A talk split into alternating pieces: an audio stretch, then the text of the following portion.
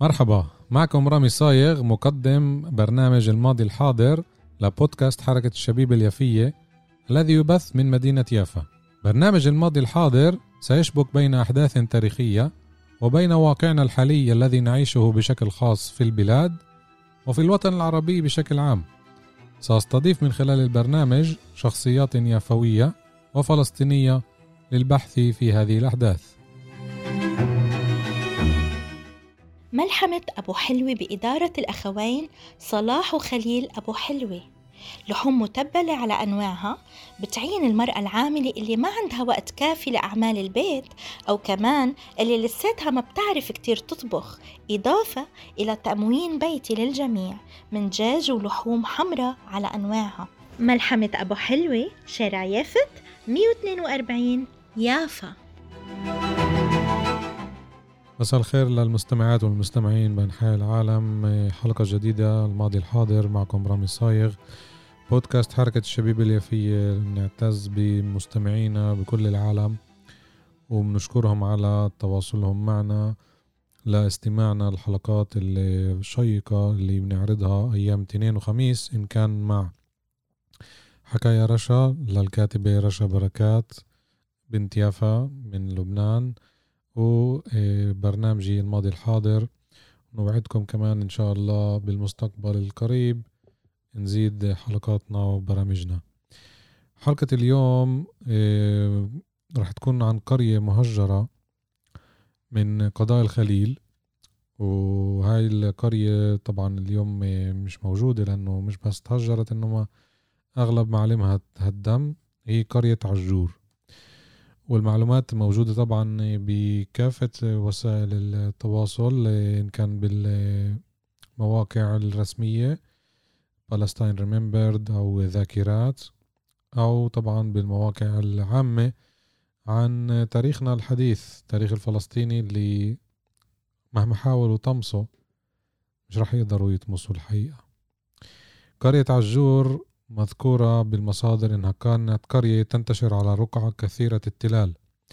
على بعد 24 كيلومتر شمال غرب مدينة الخليل.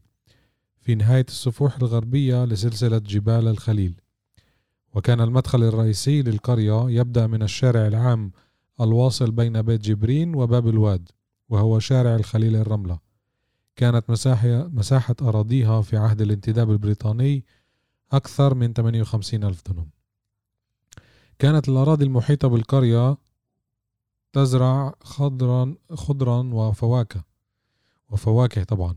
أما الأراضي البعيدة فتزرع حبوبا وتعتمد على الأمطار.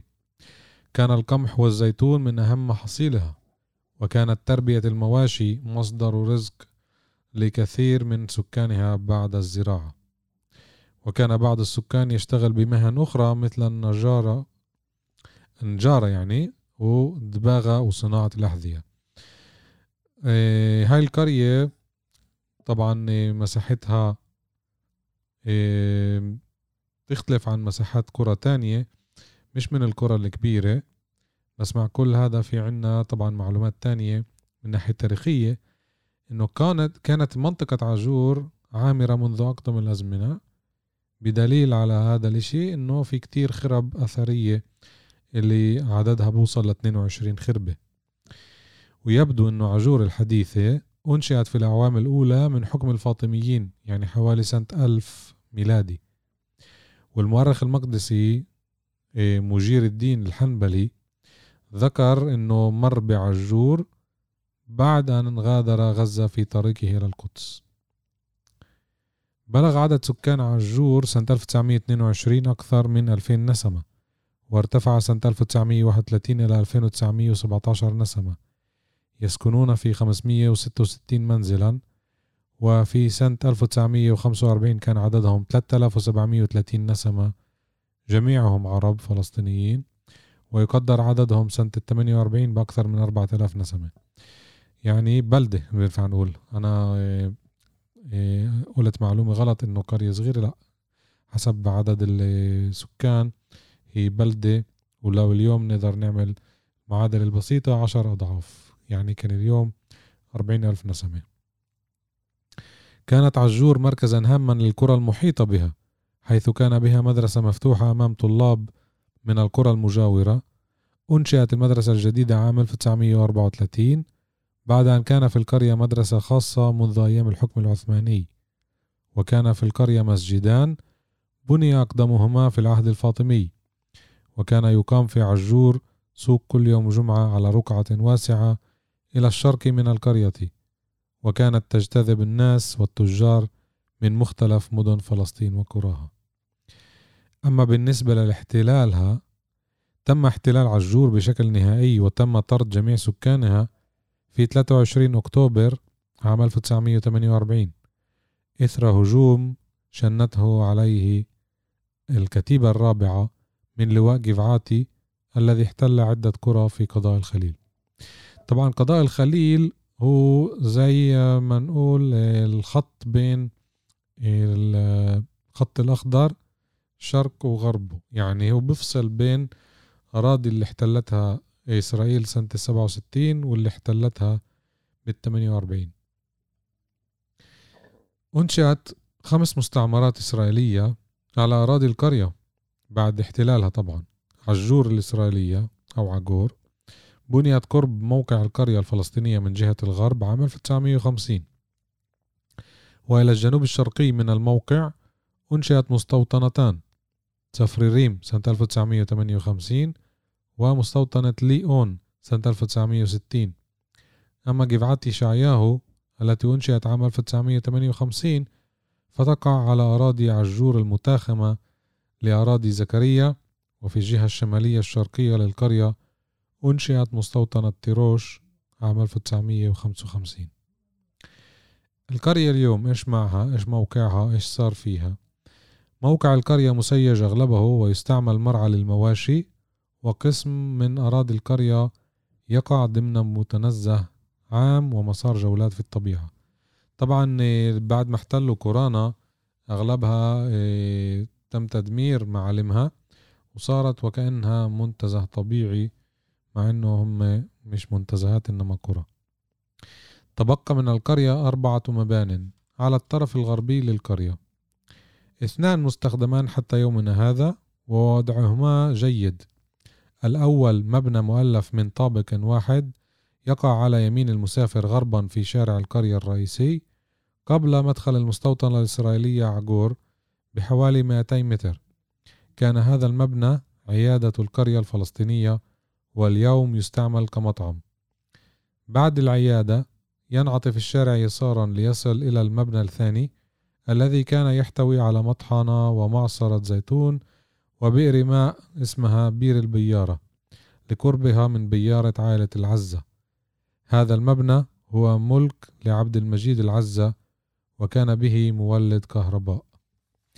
عائلة العزة كمان كانت موجودة بيافا وموجودة بعاقر إيه، وجنوب مش بس عاقر آسف بمنطقة اللي هي قريبة عن سدود. بالمعلومات اللي عم باخدها من كراس جمعية ذاكرات اللي وثقت كتير من بلداتنا وقرانا الفلسطينية اللي مرقت النكبة في شهادة للسيد محمد علي حسن الأعرج اللي انولد بقرية عجور بتاريخ 17 أذار سنة 33 يعني كان كفاية واعي بالنكبة كان عمره 15 إيه، سنة يسكن حاليا في مخيم حطين بالأردن. مقابلة أجريت معه عام 2005 إيه، محمد بذكر عدة مواضيع. طبعا ذاكرين إيه، مواضيع عامة. مثلا في هنا موضوع كتير حلو عن المواصلات. دايما نعرف ان المواصلات موجودة بالمدن وتشبك بين المدن بس كمان كانت تمرق طريق القرى والبلدات. فهون بذكر لنا عن المواصلات بقول هيك. كان يدخل على البلد باص واحد بيجينا من الخليل وبوصل للرملة. كان يخدم سكان القرى اللي بدها تروح على سوق الرملة. كانوا يسموه الخط الغربي. كان يطلع الصبح من الخليل ويحمل الركاب من القرى على الطريق.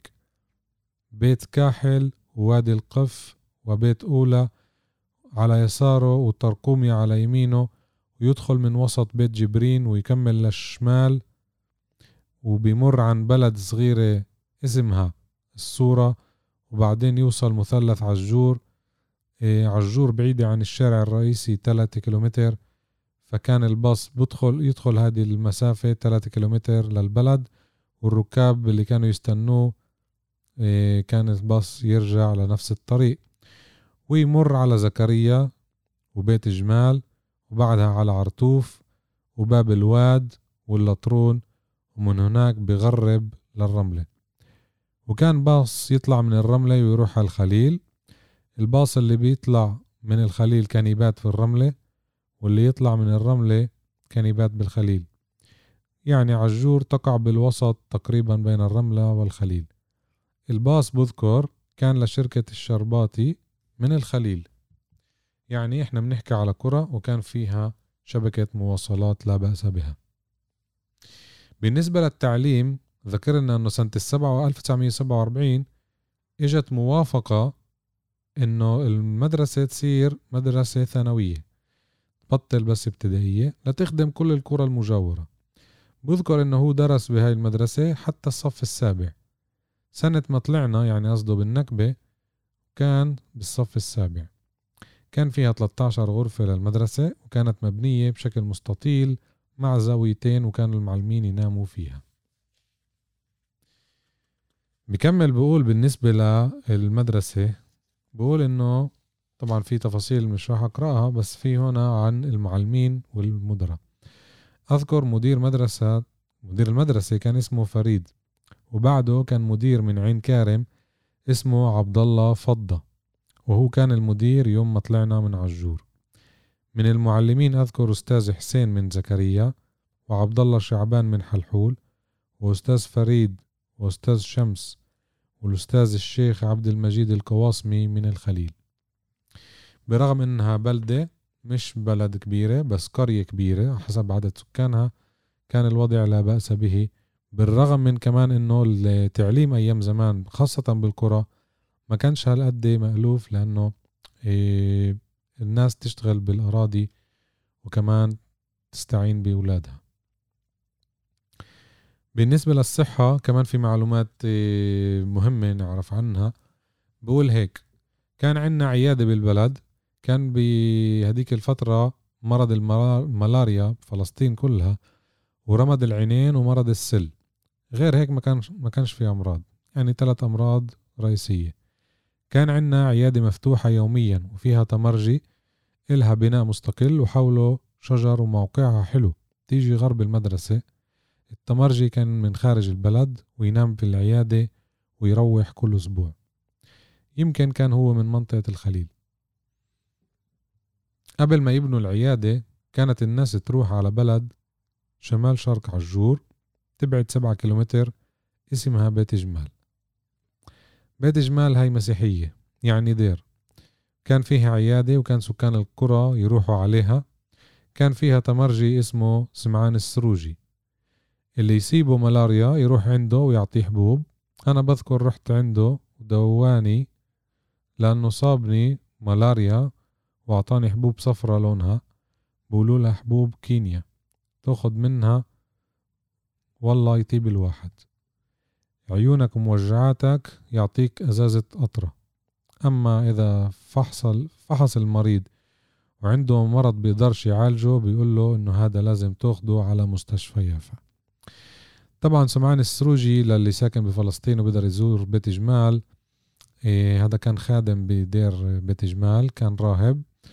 إيه حسب الكنيسة الكاثوليكية هو إيه طوباوي. يعني الدرجة ما قبل القديس. الشخص هذا خدم أهل القرى زي ما ذكر هذا الشاهد إيه لحد النكبة.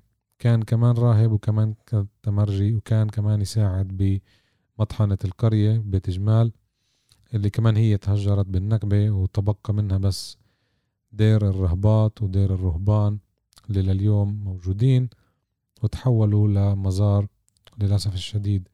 بس هم اللي بقيوا من القرية بيت جمال اللي إن شاء الله بيوم من الأيام نذكر عنها ونعمل حلقة عنها.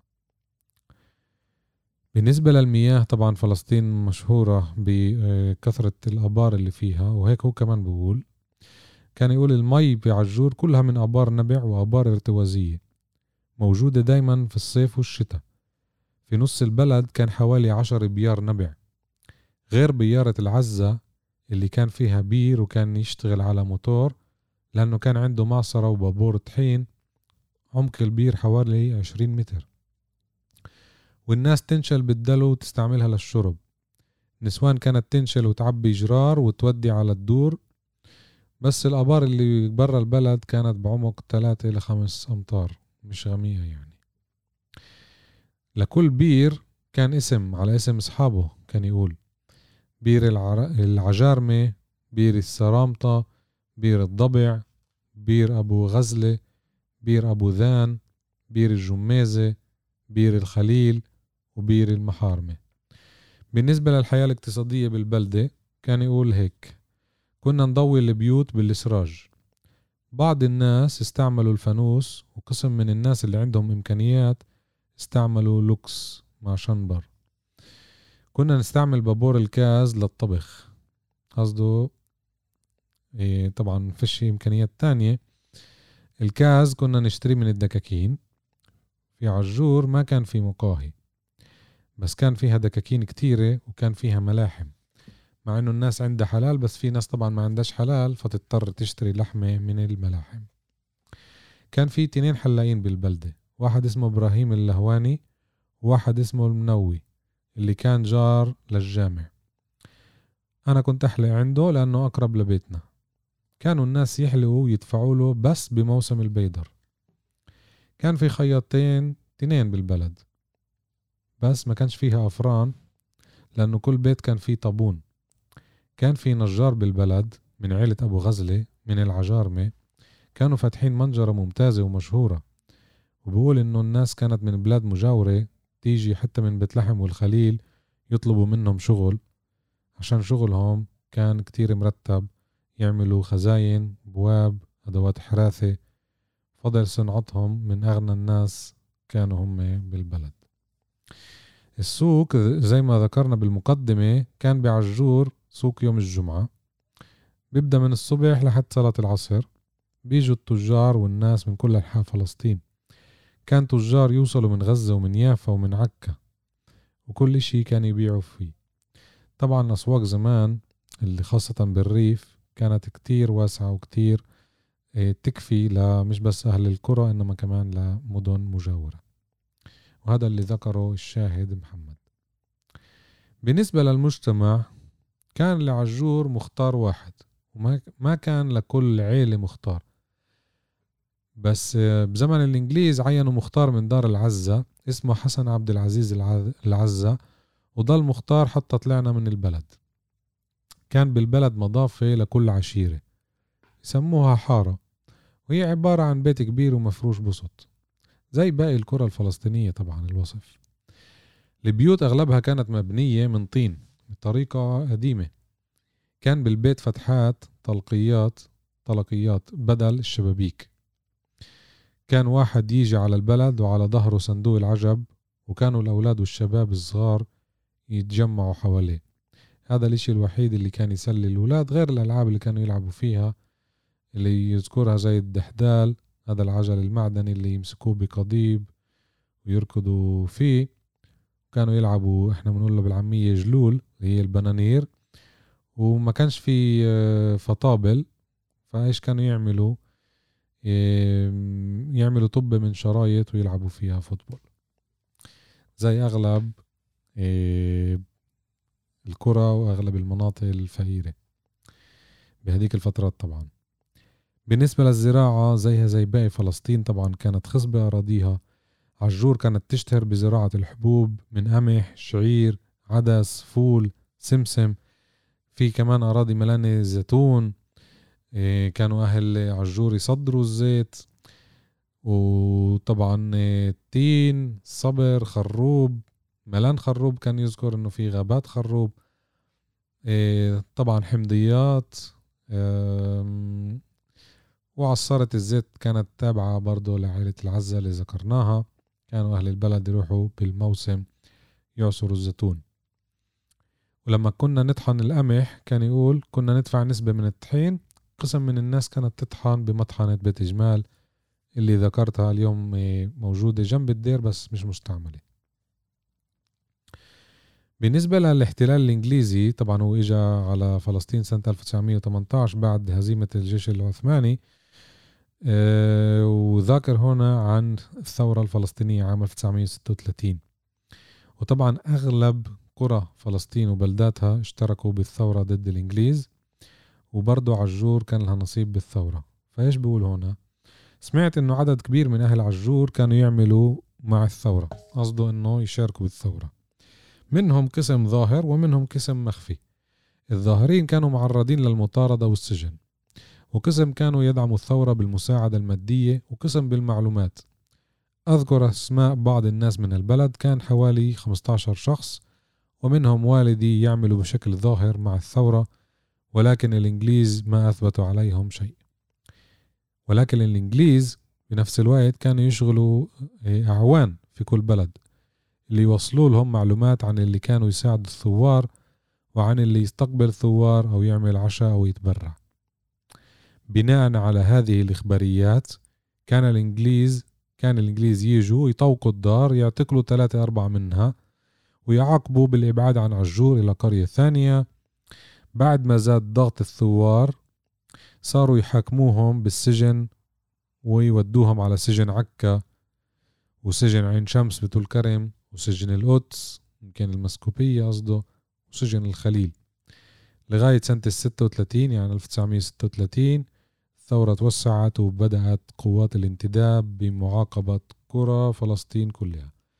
طبعا الثورة الفلسطينية استمرت ثلاث سنين وكانت على مراحل الإضراب الكبير بعدين الثورة المسلحة. لما صارت الثورة المسلحة الإنجليز زاد عنفهم أكثر من قبل وصار في محكوميات ضد كل شخص يتم مسك معه حتى سلاح بارد زي السكينة. إذا طلقة معه تكون يحكموه سنة وإذا معه بارودة يقدروا يحكموه مؤبد. هذه طبعا الشهادات تبعت الفلسطينيين اللي عاشوا هذيك الفترة. وبالنسبة للمتعاونين للأسف الشديد هاي الظاهرة كانت موجودة مش بس بالقرى إيه، بنسمع كمان عن حكاية حقيقية من أهل مدينة يافا الرملة الليد عكا حيفا. بدناش نعمم طبعا بس كان في للإنجليز للأسف الشديد متعاونين. وهذا بدل على ضعف بالنفس.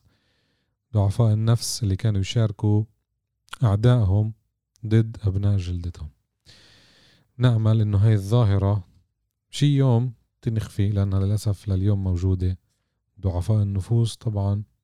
نطلب من ربنا إنه يشفيهم. إيه، الشاهد بقول آخر إشي الإنجليز ما كانت تساعد إيه، الناس بأي حاجة بل بالعكس كانوا ياخدوا ضرائب بل بالعكس. إيه، يعني كل إشي عكس الطبيعي. كانوا ظالمين ويعاملوا الشعب الفلسطيني بظلم. طبعا الإثباتات موجودة حتى لو هو ما قالهاش. بالنسبة للنزوح للنكبة للتهجير إيه زي ما قلنا لحد شهر عشرة ضلت القرية مأهولة بعدين تم إخلاءها بالقوة. إيه محمد بيقول ضلوا يطخوا وصارت الناس تشرد. شرقت يعني راحت شرق. لأنهم هجموا من الشمال ومن الغرب والجهة الجنوبية مش لعجور. هم شردوا معانا لما شافوا إيه، القرية اللي قبالهم اللي بالجنوب دير الذبان إيه، شردوا معانا. لما شافونا إحنا شردنا. شردوا باتجاه الشرق. الناس ما أخدتش شي. كل الناس مع بعض تركض ورا بعض.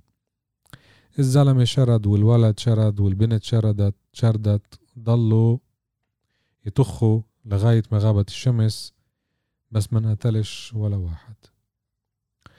وصلت الناس وسكنت بالخرب اللي جنب البلد.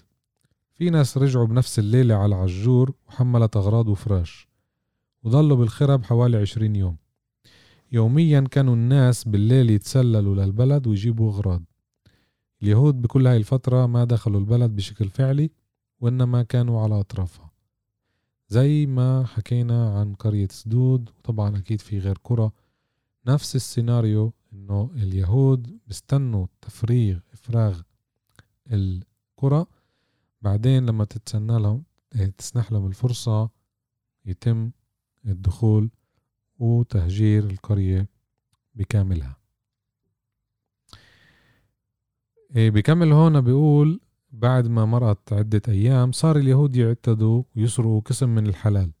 الحلال طبعا قصده الغنم والبقر. اليهود أخذوا بقرنا وأخذوا ثلاثة أرباع الحلال من هاي المنطقة اللي بين بيت أولى وعجور. كان أبوي رافض يبيع البقر لأنه كان متأكد إنه رح يرجع لعجور مع كل حلاله. وطبعا كتير منهم ما يدروش يرجعوا حتى لو حاولوا لأنه إطلاق النار كان عشوائي وكان ممنهج يعني بكل الطرق. كان الفلسطيني بخطر. وأخوه للشاهد محمد علي حسن الأعرج أخوه تم قتله لما حاول يرجع على القرية سنة 1950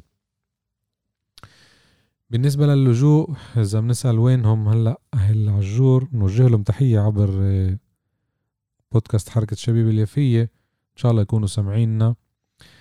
آه، قسم من الناس استأجروا بيوت وقسم سكنوا في مخيم حلحول بقول محمد.